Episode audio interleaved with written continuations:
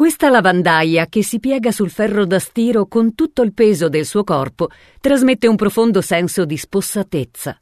L'artista spagnolo Pablo Picasso dipinse questo quadro a Parigi durante il cosiddetto periodo blu.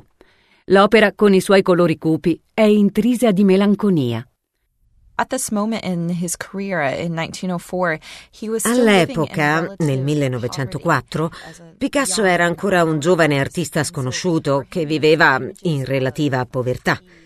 Per lui, quindi, queste scene incentrate sulla fatica e su un lavoro sfibrante, con protagoniste e persone che vivono di stenti, erano un soggetto ideale. Questa donna, con una macchia scura che le copre gli occhi, persi nel vuoto, rappresenta in realtà tutte le donne. C'è un aspetto particolarmente interessante nel dipinto, il modo in cui l'artista accentua il gesto della lavandaia intenta a stirare, con le due mani che premono il ferro sui panni e il triangolo creato dalla spalla. Un effetto ulteriormente accentuato dall'utensile affilato con cui Picasso graffia la superficie della tela per sottolineare l'arco della spalla.